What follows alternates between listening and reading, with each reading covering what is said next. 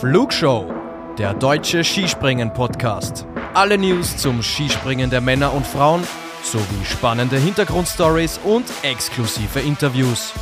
Präsentieren euch Tobias Ruf und Luis Holuch. Servus, liebe Skispringen-Fans. Es ist vollbracht. Die neue Saison, der neue Weltcup im Skispringen hat offiziell begonnen. In Ruka sind die Herren gesprungen. Zwei Wettbewerbe haben wir gesehen und Luis Holuch, hi Luis, ich grüße dich. Das sah doch nach Winter und nach Skispringen aus. Ja, hi Tobi, hallo an alle da draußen. Da kann ich mich nur anschließen. Also mir ist das Herz aufgegangen, als ich am Freitag die ersten Bilder aus Ruka gesehen habe. Genauso stellt man sich doch äh, eine Saisoneröffnung vor. Und man muss ja sagen, wenn die Bedingungen mitmachen, ist das ein einziger Traum, wirklich. Also es hat so viel Spaß gemacht, die Events am Wochenende zu verfolgen und drüber zu berichten. Also ähm, kann gerne so weitergehen. Absolut. Also ich fand es tatsächlich ganz interessant letztes Jahr, den frühen Saisonstart dann auch mal auf Matten im Endeffekt das zu transportieren. Aber ich glaube, in Zeiten, in denen der Wintersport eh so ein bisschen in der Kritik steht, sehr viel bedingt durch die vielen Absagen im alpinen Bereich, tut das tatsächlich, glaube ich, dem ganzen Wintersport gut. Es waren ja im Endeffekt nicht nur die Skispringer in Ruka, es waren auch die Langläufer und die Kombinierer da. Und wenn man dort im Endeffekt Wintersport so präsentiert und an einem Standort präsentiert, zu der Jahreszeit, wie es sein sollte, ist das imagemäßig ein Top-Wochenende gewesen. Absolut, äh, der komplette Kontrast zu unserem liebten, äh, geliebten äh, Zermatt Cervinia. Also äh, in, in jeglicher Hinsicht ein, ein voller Erfolg. Äh, Minusgrade, satter Schnee. Ich, ich liebe ja auch diesen, dieses Knarschen, ne, wenn die Leute ja, durch den Schnee laufen. Also das, das macht ja. was mit mir, da bin ich ehrlich. Ähm, und vom Wind her war es ja auch top. Also es sind, waren geradezu Laborbedingungen und deswegen haben wir wirklich sehr hochklassigen Sport auch sehen dürfen. Genau, und über den wollen wir jetzt sprechen. Hochklassig ist das Stichwort. Ja, den Stempel, und zwar einen ganz, ganz, ganz dicken Stempel aufgedrückt, äh, hat diesem ersten Weltcup-Wochenende Stefan Kraft aus Österreich. Er gewinnt am Samstag mit 10,6 Punkten Vorsprung vor Pius Paschke und 13 Punkten Vorsprung vor Stefan Laie. Und am Sonntag haut er nochmal extra einen drauf. 22,6 Punkte vor Jan Hörl und 29,4 Punkte vor Andreas Wellinger. So, Stefan Kraft. Ich habe es in meinem Text als dicke Ansage an die Konkurrenz bezeichnet. Stefan Kraft gehört natürlich seit Jahren zu den Topspringern und Stefan Kraft hatte immer so ein bisschen gefühlt Schwierigkeiten in eine Saison reinzukommen. Aber was er da abgefackelt hat mit einer technischen Sauberkeit in den höchsten Weiten, sauberste Telemarks gesetzt, mit einer Stabilität im System von oben bis unten, Geschwindigkeit ideal mitgenommen, transportiert, Höhe ideal mitgenommen, transportiert, setzt unten die Landung blitzsauber hin. Also die dicke Ansage an die Konkurrenz, wir sind erst am Anfang, ganz am Anfang der Saison, ja. Das werden wir heute noch äh, des Öfteren, glaube ich, auch äh, anhand der Fragen, die ihr gestellt habt, betonen müssen. Aber wenn wir wissen, was er kann, was er schon erreicht hat in seiner Karriere und wenn wir ihn so springen sehen, ist, glaube ich, die dicke Ansage wirklich dick, Luis. Wie ist dein Eindruck, Stefan Kraft? Dieses Wochenende, weil die Ergebnisse sprechen irgendwie für sich, aber siehst du es ähnlich wie ich, dass sich hier einer anmeldet und sagt, ich bin wahrscheinlich in dieser Saison von Anfang an voll dabei. Ja, also kann ich mich im Großen und Ganzen erstmal nur anschließen. Ähm, das, äh, was seinen Sprung so gut macht, hast du ja schon wunderbar zusammengefasst. Äh, kann man gar nicht viel groß zu ergänzen. Und irgendwo hat es ja auch für sich gesprochen. Also gerade jetzt das Ergebnis am am Sonntag. Also einmal dieser astronomische äh, Punkteabstand, wie du ihn gerade erwähnt hast, und aber auch die Punktzahlen. 187,9 Punkte, schon mal Rekord für nur einen einzigen Durchgang und dann noch 363,5. Auch das ist Rekord für einen Springen auf der Großschanze und dementsprechend dick äh, diese Ansage, die er hinterlassen hat. Ähm, man muss natürlich sagen, ich habe es jetzt gerade nochmal angeschaut, in Ruka kam man eigentlich immer gut zurecht. Also ich sehe hier fast nur einstellige Ergebnisse, wenn ich mir die Geschichtsbücher mal so anschaue. Und es ist natürlich auch eine Chance, die ihm wunderbar liegt. Es passt eins zu eins auf seinen Flugstil. Ähm, aber er wirkt gerade so, als sei er komplett in diesem Flow, von dem man immer zitiert. Und ähm, da muss auch wirklich was Großes kommen, um ihn da erstmal rauszubringen. Ähm, ich fand es dann ganz amüsant. Ich habe mich natürlich dann wieder mit unserer Expertin Uli zusammengeschrieben, die meinte dann so, also für die Jahreszeit springt er eigentlich schon fast zu gut. das fand ich mhm. ganz passenden Kommentar eigentlich. Ja, das das, was ich ja angedeutet habe mit diesen Anlauf ähm, nenne ich es jetzt mal, die, mhm. er, die er äh, oft hatte. Und ja, der Jonas, äh, Grüße, mit dem haben wir früher auch schon mal äh, Podcasts aufgenommen. Der hat uns gefragt, wer soll Stefan Kraft in dieser Form schlagen?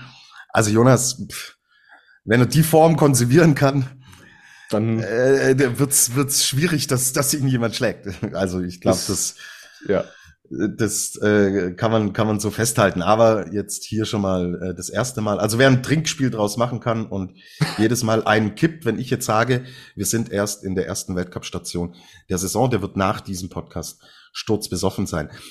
Teamdynamik ist eine Thematik, die uns im Endeffekt vom ersten Tag an begleitet und Stefan Kraft war viele Jahre so ein bisschen der Einzelkämpfer im österreichischen Team und da hat sich schon was entwickelt in den letzten Jahren. Und wenn ich mir jetzt auch anschaue, wie es an diesem Wochenende ausgegangen ist, spielt, glaube ich, Teamdynamik gerade in Österreich, wir kommen später auch noch zu Deutschland, äh, spielt jetzt hier in Österreich natürlich schon auch eine Rolle. Also wir haben einen sehr, sehr jungen, 21-jährigen Daniel Schofenig, der ein sehr gutes Wochenende auch hatte, wie ich finde, der Fünfter geworden mhm. ist, am Samstag und am Sonntag Siebter geworden ist.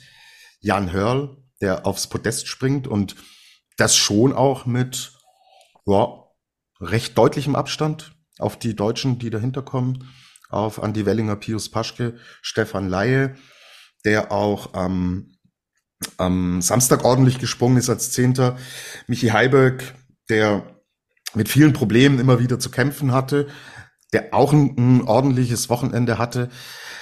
Also diese Teamdynamik Österreich, ja, die ist voll da. Und ähm, das ist natürlich für einen Kraft dann auch A, Ansporn, diese Leaderposition erstmal zu halten in dem Team und natürlich in den Trainingswettkämpfen weißt du immer gleich, wo stehe ich denn? Wenn die Teammitglieder auch in diesem höchsten Segment mitfliegen, mitspringen, dann weiß ich, okay, wenn ich da noch mit Nuancen der Beste, äh, der Beste bin oder deutlich der Beste bin, bin ich es in der Welt halt auch. Ja, das ist äh, eine völlig logische Folgerung davon und äh, letzten Endes ja irgendwo auch, sagen wir mal, die Fortsetzung dessen, was wir in der letzten Saison ähm, gesehen, ja auch vielfach besprochen haben, dass sie als Team schon da ungeheuer kompakt waren ähm, und dementsprechend deutlich auch den Nationen Cup gewonnen haben, aber dass die anderen, die dann mit ihm da unterwegs sind, es eben schaffen, sich an ihm zu orientieren und äh, dadurch, dass sie sich so oft mit ihm messen, dann eben auch selber ihr eigenes Niveau nochmal anzuheben. Und das haben wir jetzt an diesem Wochenende wirklich gut gesehen. Ähm, ich möchte vielleicht eine kleine Einschränkung machen. Ich, ich sehe es ähm, schon so, dass die Chance ihnen jetzt auch wirklich sehr, sehr gut liegt, insgesamt als Team. Also, wenn man jetzt mal Manuel Fettner, der nicht so gutes Wochenende hatte, so ein bisschen ausklammert, ähm, hat mir noch nicht so gefallen, was er gemacht hat. Ähm, aber es werden auch Chancen kommen, die jetzt nicht ihnen so zu Pass sind. Und dann bin ich mal gespannt, ob sie es in der Ausprägung ähm, auch hinbekommen. Das ist eigentlich so das einzige kleine Fragezeichen, was ich bei ihnen noch habe. Ansonsten stimmt da einfach weiterhin sehr, sehr vieles bei ihnen. Okay, gut. Werden wir uns anschauen. Team Rot-Weiß-Rot haben wir auf der Rechnung. Aber Team Rot-Weiß-Rot führt die Nationenwertung nicht an obwohl wir hier Lobeshymnen ausbreiten. Ja, und das liegt an der Mannschaft, also pff, was soll man sagen? Äh, wir hatten so viele Fragezeichen mitgegeben in Richtung Weltcup-Start, in Richtung Neuanfang, Neustart, der immer wieder seitens des äh, Deutschen Skiverbandes hier angekündigt wurde. Also jetzt äh, trinkt, trinkt, äh, trinkt mal den nächsten. Ist Station eins, aber Station eins, also ich bin völlig fassungslos im positiven Sinne, was hier passiert ist. Deine ersten Worte, wir gehen gleich noch ein bisschen genauer drauf an.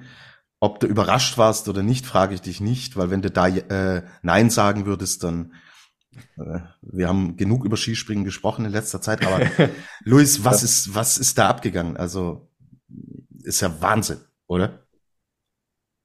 Ja, äh, ich finde es auch schwierig, das eigentlich so wirklich in, in Worte zu fassen. Ähm, es fällt ja dann auch schwer, nicht in, nicht in Euphorie zu verfallen, weil das Ding ist ja, Ruka ist eine Schanze, die keine Fehler verzeiht. Hm. Wenn du nur den kleinsten Fehler machst, wirst du dafür gnadenlos bestraft und ähm, da kann man bei vielen Leuten an diesem Wochenende nachfragen, denen es genauso ergangen ist und die Deutschen sind einfach durch die Bank echt sauber Ski gesprungen. Ist äh, gerade jetzt die, die, die Fragezeichen, die wir auch aus der letzten Saison hatten, ähm, namentlich Pius Paschke, Stefan Laie, die hinten raus wirklich schon auch abgefallen sind, haben es an dem Wochenende einfach echt richtig, richtig gut gemacht. Und wenn man sich die Reaktionen anschaut, die waren ja selber überrascht. Die hätten das ja selber nicht für möglich gehalten, dass sie so abschneiden, aber umso schöner war es ja dann auch anzuschauen.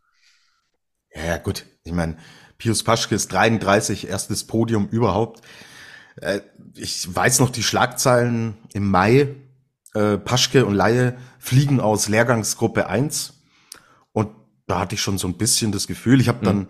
unmittelbar danach ähm, auf der Sommereinkleidung auch noch mit, mit einem Bundestrainer gesprochen. Der hat gesagt, ja gut, das heißt aber nicht, dass die Tür zu ist. Ja, da war mein erster Gedanke so, okay, gut, musst du jetzt sagen, ja.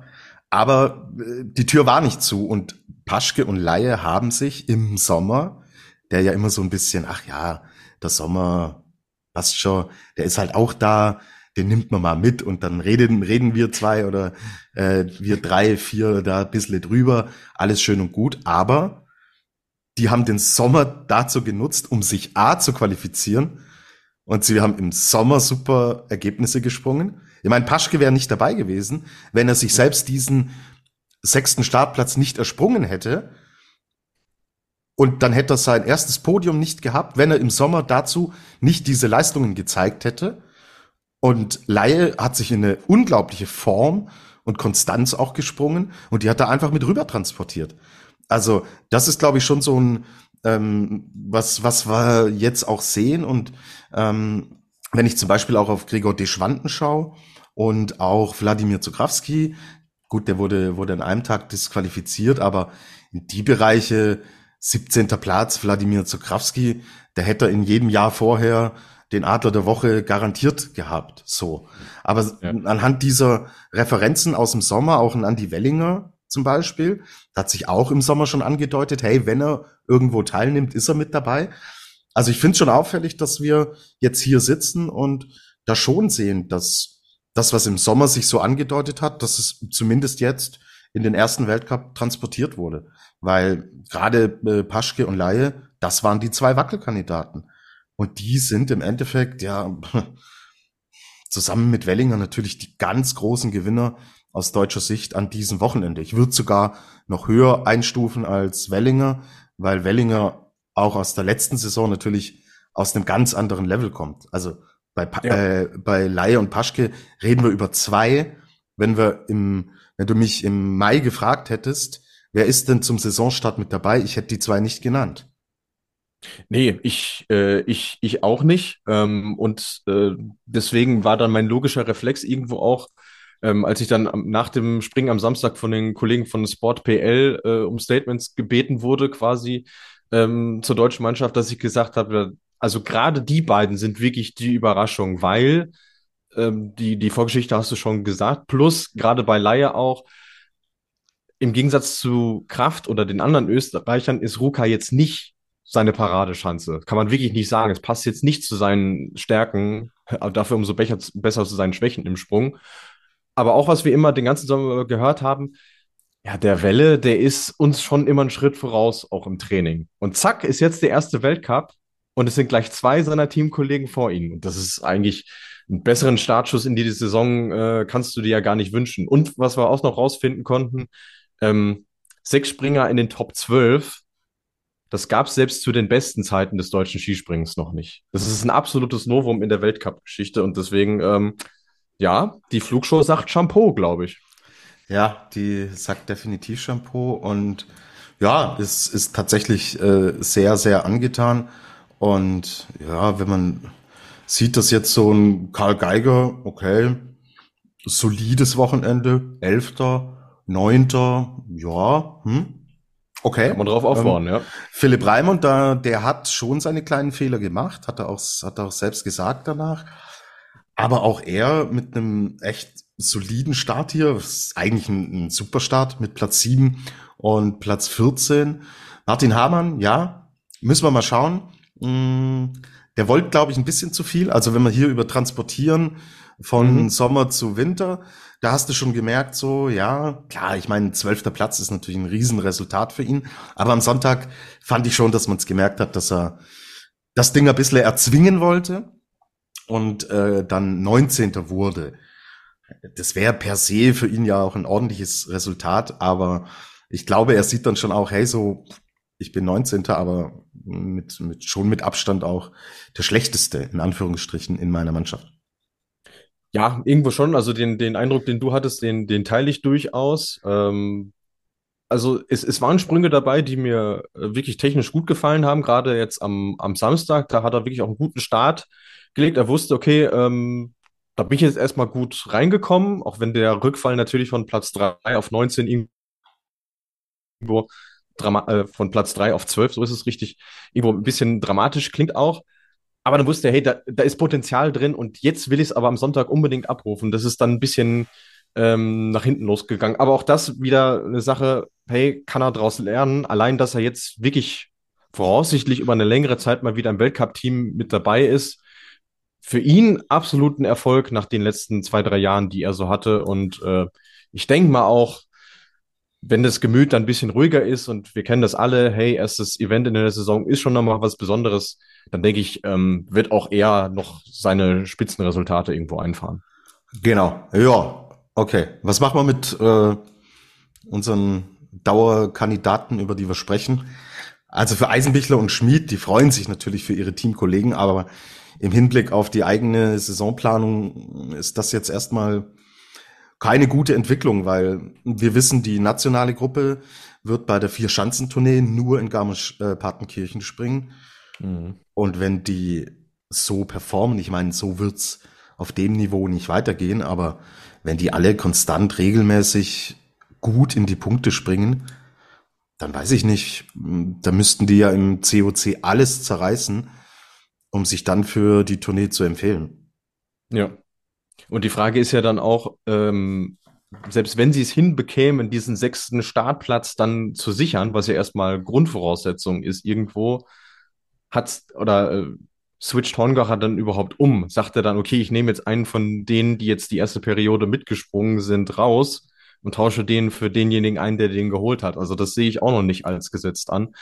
Ähm, ist natürlich die, finde ich gut, dass wir drüber sprechen, weil natürlich vergisst man die jetzt so gut wie es lief, weil warum sollte man über sie sprechen, wenn die anderen für Erfolge sorgen? Aber ich glaube, dieser emotionale Zwiespalt, der ist durchaus da, wie du ihn gerade so schön beschrieben hast. Genau. Gut. Okay. Aber nächstes Gläschen ist Station 1. Es kann sich noch viel entwickeln. Ihr habt uns auch gefragt nach Überraschungen. Also ich glaube, im, im Kollektiv kann man wirklich sagen, im Kollektiv ist es natürlich der Auftritt der deutschen Mannschaft und dass Stefan Laie und Pius Paschke hier so ein Wochenende rausballern. Irre. Wie gesagt, wir haben es ja ausgearbeitet. Wir haben mit vielem gerechnet, aber sicher nicht, sicherlich nicht damit. Lass uns über zwei Namen sprechen. Wer die Vorschau gehört hat, der wird gemerkt haben, Kobayashi, Granerüth waren Namen, die schon sehr präsent waren. Ich hatte bei Halvor Egner Granerüth irgendwie ohne da fundierte Einblicke, Trainingsdaten oder irgendwas zu haben. Aber ich habe gedacht, so, hm, mal schauen. Nach der überragenden Saison vor zwei Jahren hatte Halvor im Anschluss Probleme. So. Davon hat er sich dann erholt, hat die letzte Saison absolviert, wie er sie absolviert hat. Und man hat jetzt schon deutlich auch gesehen, er ist noch nicht drinnen. Es ist nicht der, der Halvor Egner Granerüth, den wir aus der letzten Saison kennen, wo er ja auch im Endeffekt von Beginn an, da hat er noch nicht alles gewonnen und alles zerlegt, aber er war immer sehr, sehr nah dran von Beginn an. Das kann man jetzt äh, von diesem Wochenende nicht behaupten. Es ist der 16. Platz am Samstag. Da fehlen 43 Punkte auf Stefan Kraft. Es ist der zehnte Platz. Besser natürlich von der Platzierung. Da fehlen 50 Punkte auf Stefan Kraft. Und aufs Podium sind es 20. Also, nee, das ist noch nicht der Halber. Was hast du ausgemacht? Was äh, hat der neue Halvor gezeigt, was er nicht so gut gemacht hat wie der alte Halvor? Äh, Ah, das ist ganz, ganz schwierig. Ich glaube, das ist ein ziemlich facettenreiches Thema. Ähm, so wie ich das beobachtet und auch anhand seiner Aussagen verstanden habe, ist es ähm, da wirklich das Thema, in den Flug hineinzukommen. Also genau die Phase, die ihn eigentlich in der letzten Saison so stark gemacht hat. Weil da hat er die Springen letztendlich gewonnen. Und ich glaube, das hängt viel damit auch zusammen, wie wohl fühlst du dich ähm, in deiner Anfahrtsposition vor allem? Und da hat er halt jetzt am Wochenende einfach zu lange gebraucht, um das Optimum irgendwo zu finden. Weil halt erst der erste Wettkampfsprung am Sonntag einer war, wo er dann Trainer Alex Stöckel auch gesagt hat, jo, das war gut, mach genauso weiter. Ähm, und ja, das, äh, da war der Zug für ihn halt dann irgendwo schon ein bisschen abgefahren. Äh, die Punkteabstände, die du genannt hast, klar, die sind extrem, die sind aber halt auch nur in Ruka und vielleicht in Willingen so extrem, weil die Chancen halt einfach so groß sind von den Großschanzen jetzt. Deswegen, ähm, ja, kann man das, glaube ich, in dem Sinne vernachlässigen. Für ihn wird es jetzt halt wichtig sein, dass er ähm, ja in diesen Ablauf reinkommt, dass er einfach nicht, nicht so lange braucht, um seine Anfahrtsposition zu finden und dann funktioniert der ganze Sprung auch automatisch besser. Ähm, deswegen, ja, Start hat er sich natürlich sicherlich anders vorgestellt, aber ist jetzt auch kein Grund zur Sorge oder dergleichen. Ja, sie waren alle, was heißt alle? Ich habe so ein bisschen stichprobenartig bin ich mal durchgegangen. Sie waren recht langsam in der Anlaufspur, die Norweger. Wenn ihr euch das mal genau anschaut mit Anfahrtsluke, Anfahrtsgeschwindigkeit, ich finde es schon auffällig, dass da immer so ein bisschen an Tempo gefehlt hat. Weiß ich nicht, ob du, ob du drauf geachtet äh, hast, aber ich habe es mir jetzt äh, an beiden Tagen schon angeguckt und hm. ja, kannst du im Nachgang auch noch mal draufschauen. Das finde ich jetzt so eine Auffälligkeit, weil insgesamt lief es für Norwegen ja nicht gut. Also das ist richtig, ja. Äh, das ist ein Auftakt. Wir haben ja noch gerätselt, wo stehen sie denn? Hm, wo sortieren, wo ordnen wir sie ein? Und hm. ähm, puh, ganz ehrlich, also im letzten Jahr hat natürlich Halvor ähm, mit, mit seiner Überperformance super viel auch kaschiert in der norwegischen Mannschaft. Aber wenn jetzt dein, dein Topmann da vorne dran, wenn der noch nicht gleich gut reinkommt, äh, puh, dann muss man sich da echt mal umschauen und mal hinterfragen, in welche Richtung entwickeln wir uns. Also Robert Johansson hatten wir in der Vorschau auch noch drüber gesprochen. Der war jetzt nicht dabei. Jetzt mhm. haben äh, Sven Hannawald und Tom Bartels haben am Wochenende gesagt, die haben auch mit, mit Alex Stöckel und so weiter gesprochen und es gibt Ansagen an Tande und an ähm, Vorfang, wie auch an Johansson, ihr müsst euch steigern, sonst wird, wird hier äh, wird hier radikal verjüngt. Sonst mhm. äh, seid ihr im Endeffekt der Nächste, wie es Johansson ja. ergangen ist. Und ja, ähm, kein gutes Wochenende, also ich, durch die Bank durch. Mich hat da ehrlich gesagt nur fragmentiert, haben mich da Dinge überzeugt, aber die Fragmente hat man auch lange suchen müssen. Ja, das sind natürlich für sich genommen jeweils ähm, interessante Einzelfälle auch, weil äh, finde ich spannend, dass du Vorfang irgendwo mit erwähnt hast, weil der hatte so ein bisschen äh, das Eisenbichler-Syndrom an diesem Wochenende, dass die Sprünge, die dann nicht großartig relevant waren, dass die gut waren. Und das ist halt gerade für einen Mann mit seiner Erfahrung ja auch, der ist ja auch nicht äh, 18 mehr, ähm, ist es ist es kein besonders gutes Zeichen. Und ähm, ich glaube, da, da müssen sie sich grundsätzlich auch wirklich Gedanken machen. Der Vorteil ist natürlich, jetzt geht's nach, nach Lillehammer. Da haben sie jetzt die letzten zwei Wochen trainieren können. Ähm, sie kennen die Gegebenheiten dort. Ist sicherlich ein Vorteil. War jetzt für dieses Wochenende gleichzeitig aber auch ein Nachteil, weil das ein ganz spannendes Muster ist. Die Teams, die im Vorhinein schon auf Schnee trainiert haben, haben sich deutlich schwerer getan insgesamt als die, die vorher nur auf der Eisspur waren. Und da kann man nachrückend äh, oder nachwirkend zu Stefan Horngacher nochmal gratulieren alles richtig gemacht, in Klingenthal auf der Eisspur zu springen, wie jetzt in Ruka halt auch, und nicht in den Schnee gegangen. Das ist sicherlich auch nochmal ein Faktor, den man nicht vernachlässigen sollte in der Diskussion insgesamt. Mhm. Es war extrem kalt. Ich weiß nicht, Material, Setup. Ich habe es zum Beispiel auch im Biathlon gesehen, auch im Langlauf. Hammer äh, Punkte gesehen. Da war es äh, in Östersund war auch extrem kalt. Weiß nicht, ob, ob Material, Setup da einen, entsprechenden Einfluss hatte.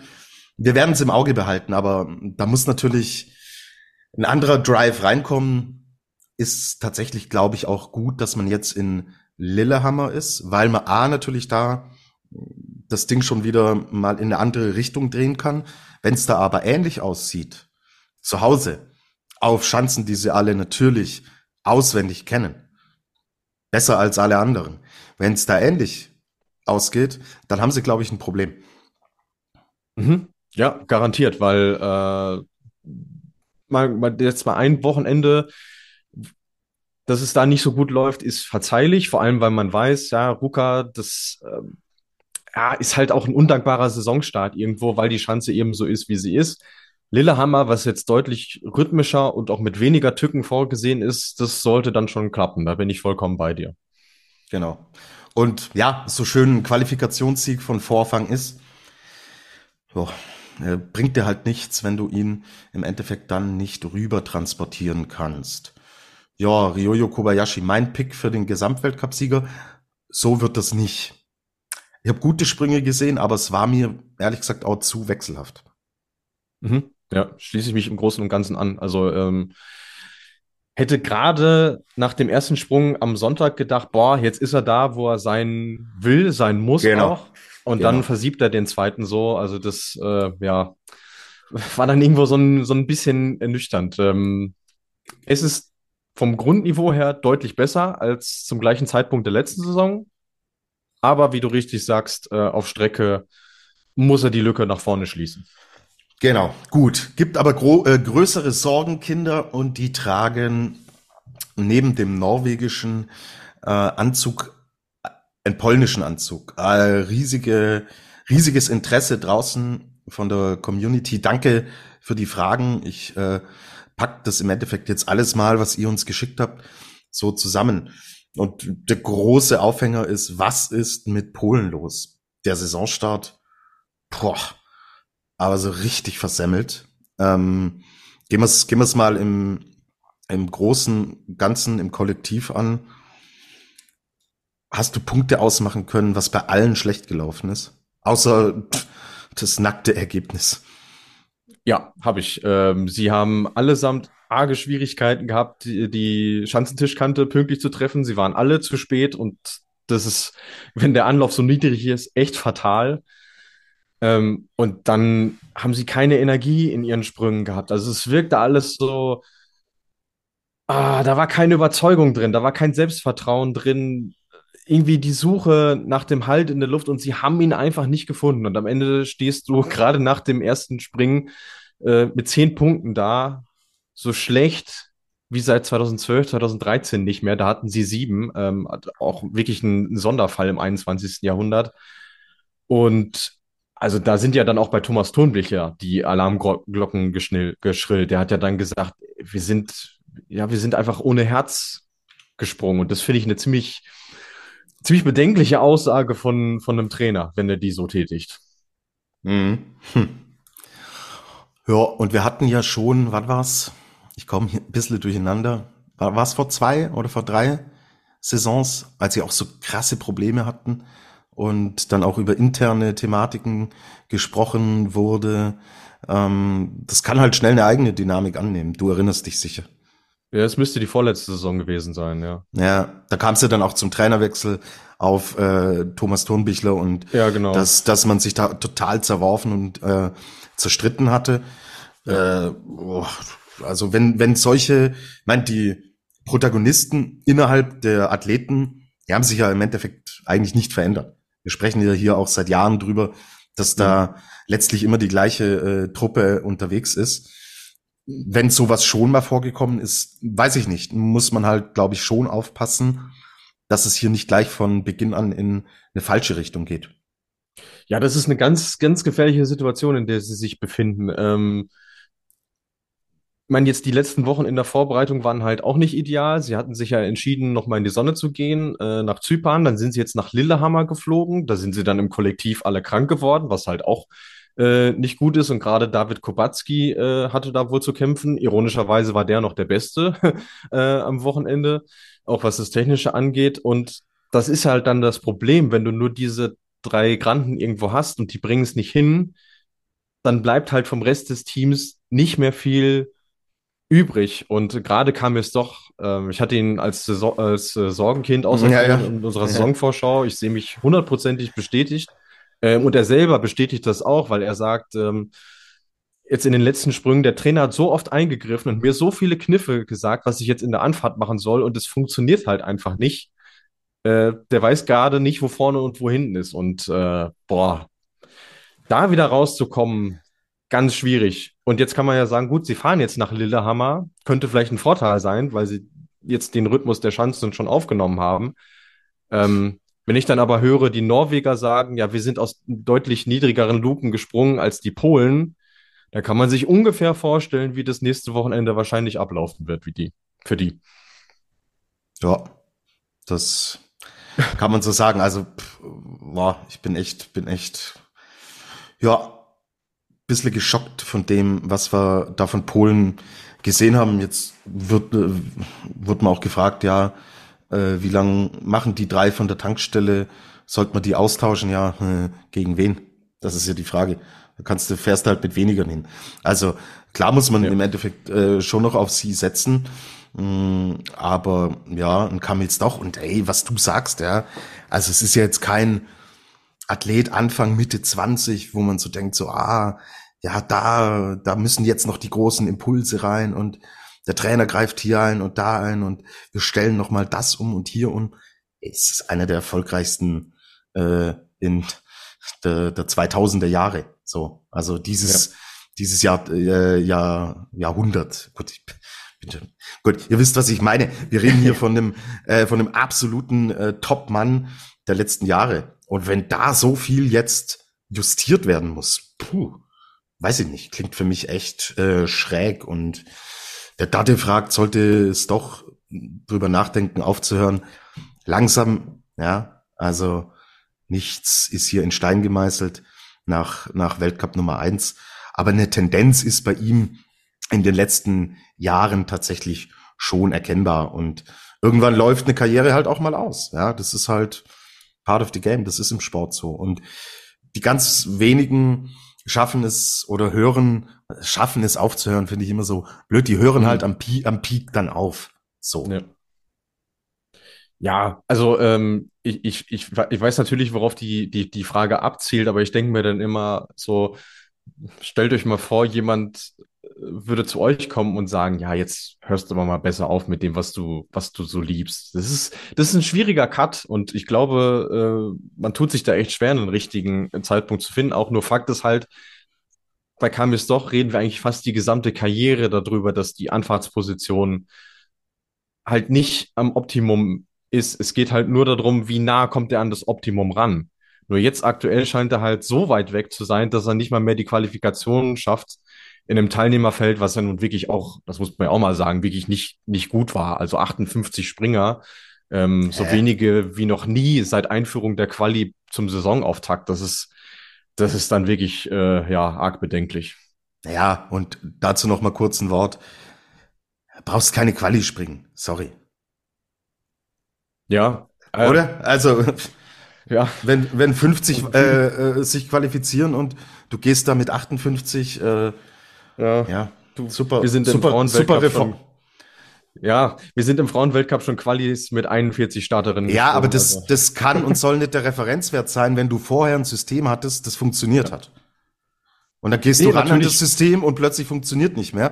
Dann muss ich ja. mir überlegen, äh, ist die, das, was ich äh, hier verändern, verändert habe, verändern will, ist das überhaupt die richtige Idee? Ja, so ist es äh, nicht die richtige Idee.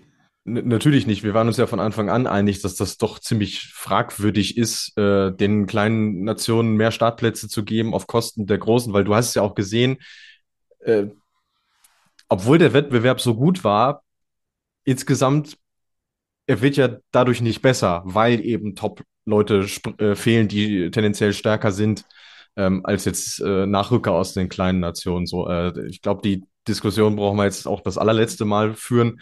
Ähm, aber ja, es, das ist so ein wirklich so ein fader Beigeschmack von dem ganzen Ding, dass du herkommst, denkst dir, ja, jetzt stellen sich alle mal vor, wir gucken mal, wie weit wir sind.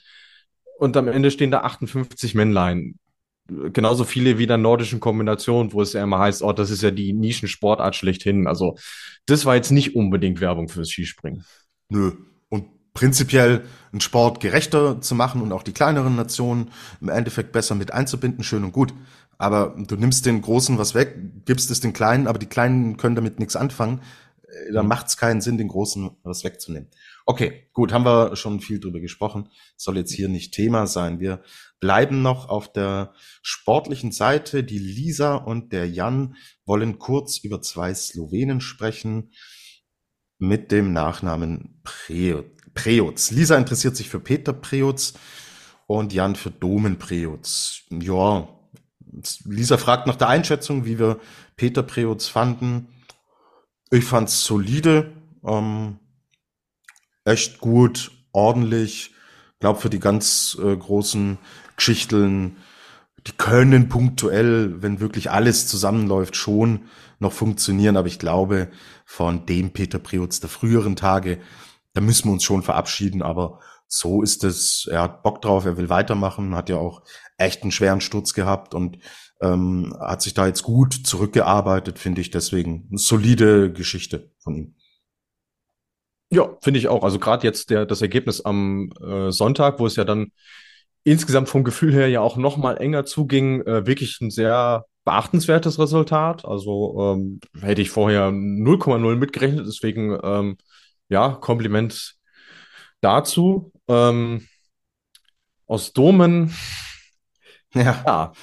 Domen kann vom Potenzial her genau das erreichen an beiden Tagen, was der Peter am Sonntag erreicht hat. Äh, und er hat es halt nicht, er hat es halt nicht hinbekommen, weil dafür war der Sprung technisch zu vielhaft. Domen Priot ist der einzige Skispringer, der auf dieser Schanze mit so groben Patzern noch solche Ergebnisse erzielen kann, wie er es getan hat.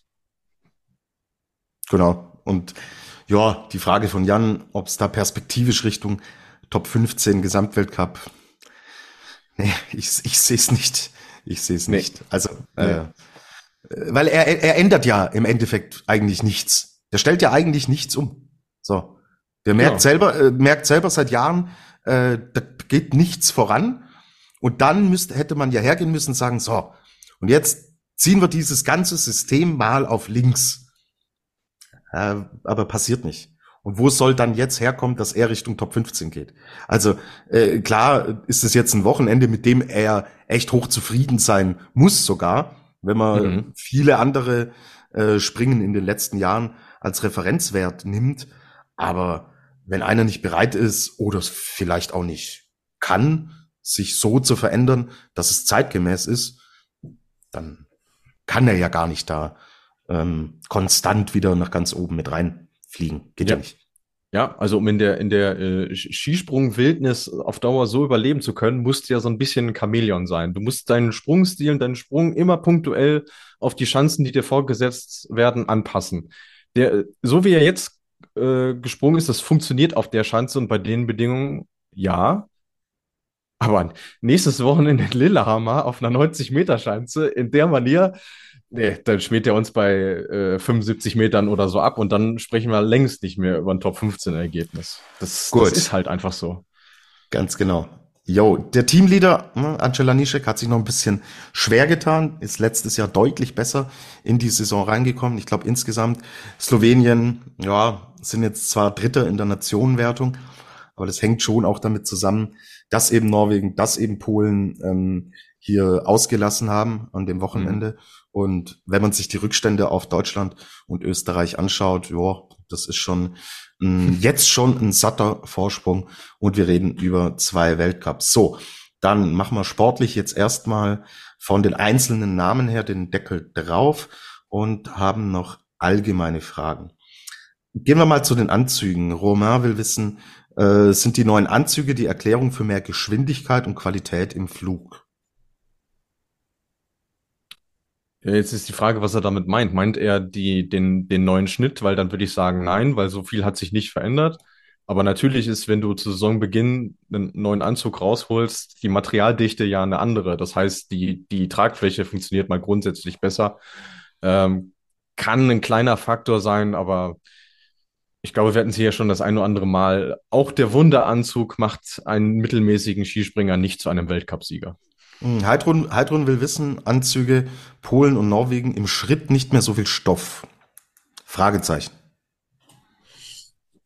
Ähm,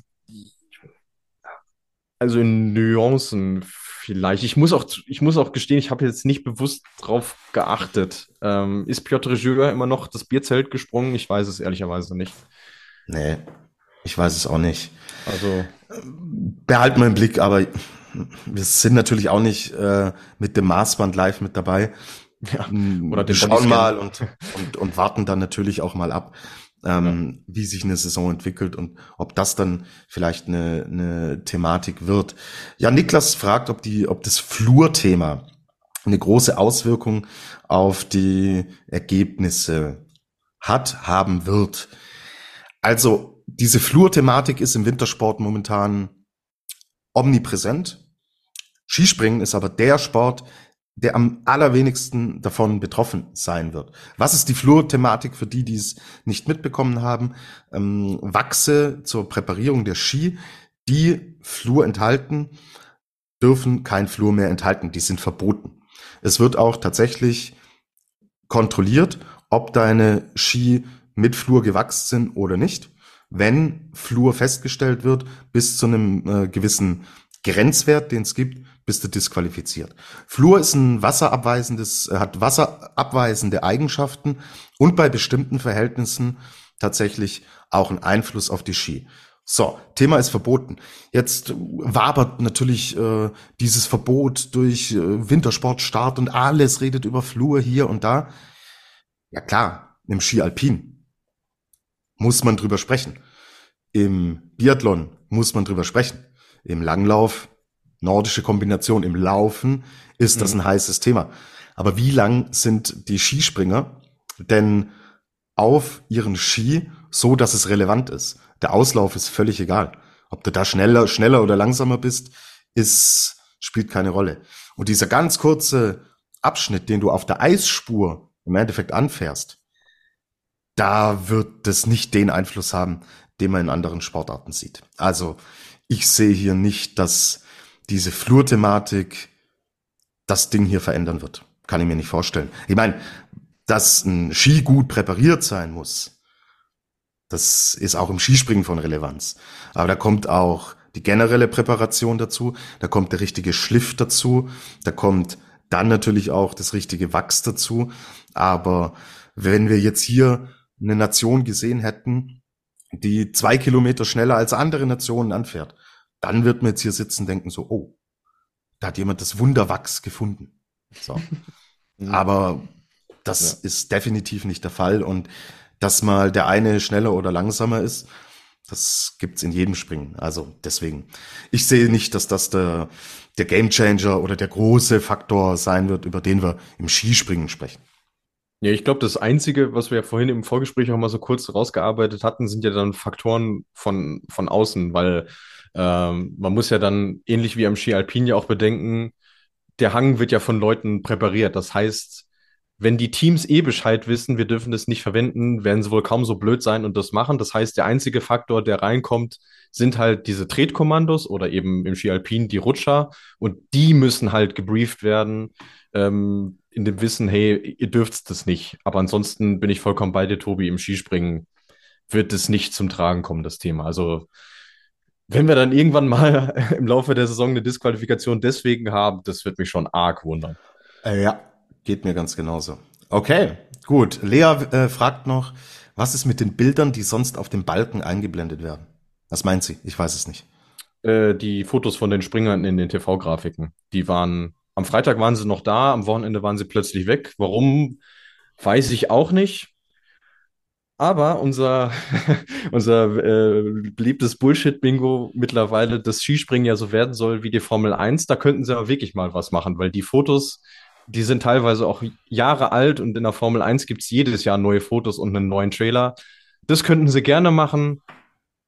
Das Teamradio, was jetzt dieses Wochenende gemacht haben, Ja, ja. hört's mir damit auf. Lasst Es lasst es, lasst es. ohne, ohne, und das, das, das kann ich euch ja jetzt sagen. Äh, Name ist der Redaktion bekannt. Mir hat eine Weltcup-Skispringerin, die wir jetzt am Wochenende in äh, Lillehammer sehen werden, lieber sterbe ich, als dass ich das live im TV mache.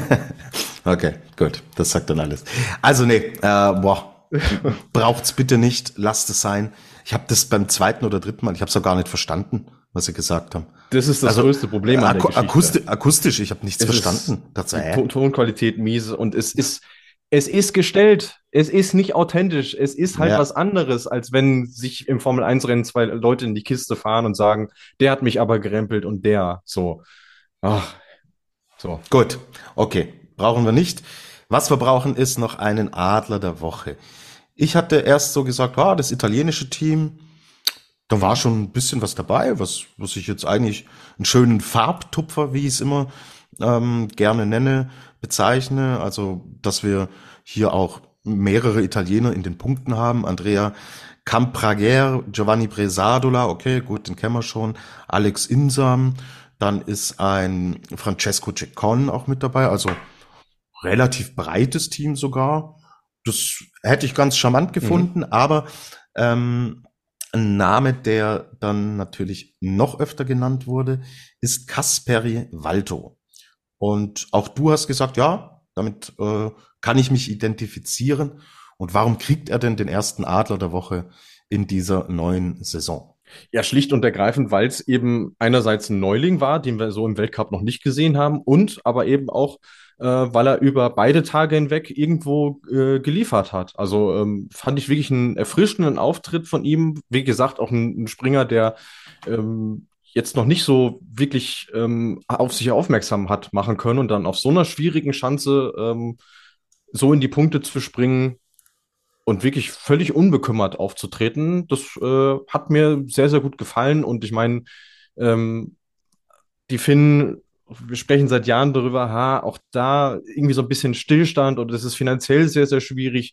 Da war das mal ein schönes, äh, schönes Lebenszeichen. Und insgesamt hat das Team ja auch ganz gut performt, sogar noch mal besser als die Italiener. Deswegen, ähm, ja, geht der Preis in dieser Woche an ihn.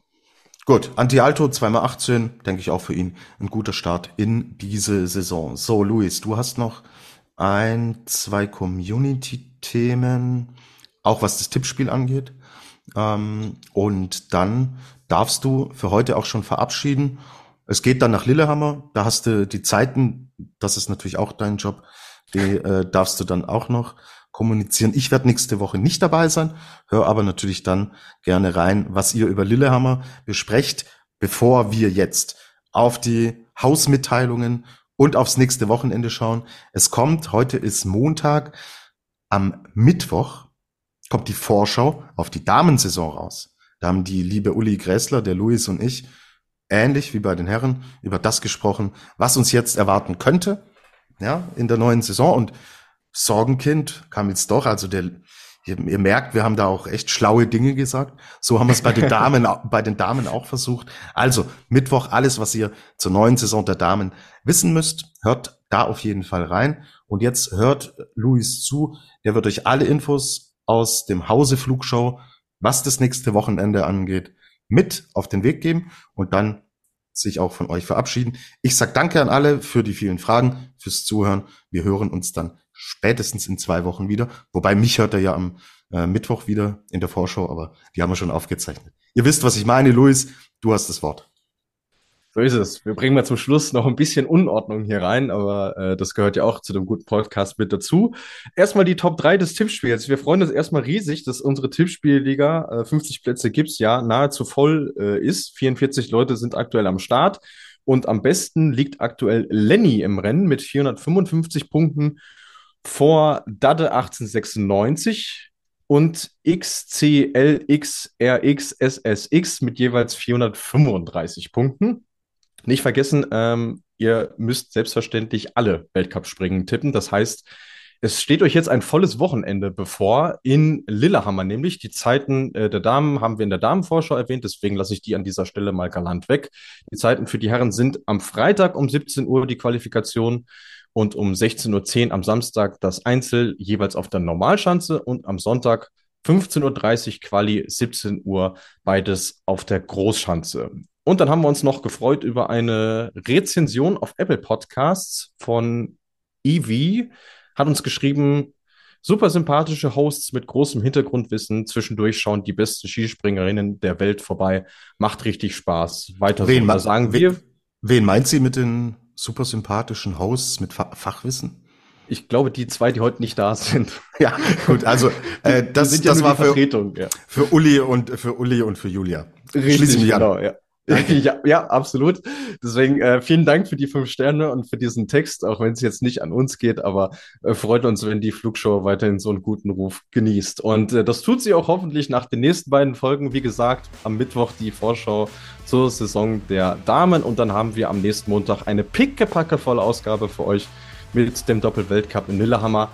Damit wünschen wir euch viel Spaß, eine schöne Woche, fliegt soweit es geht und bis zum nächsten Mal.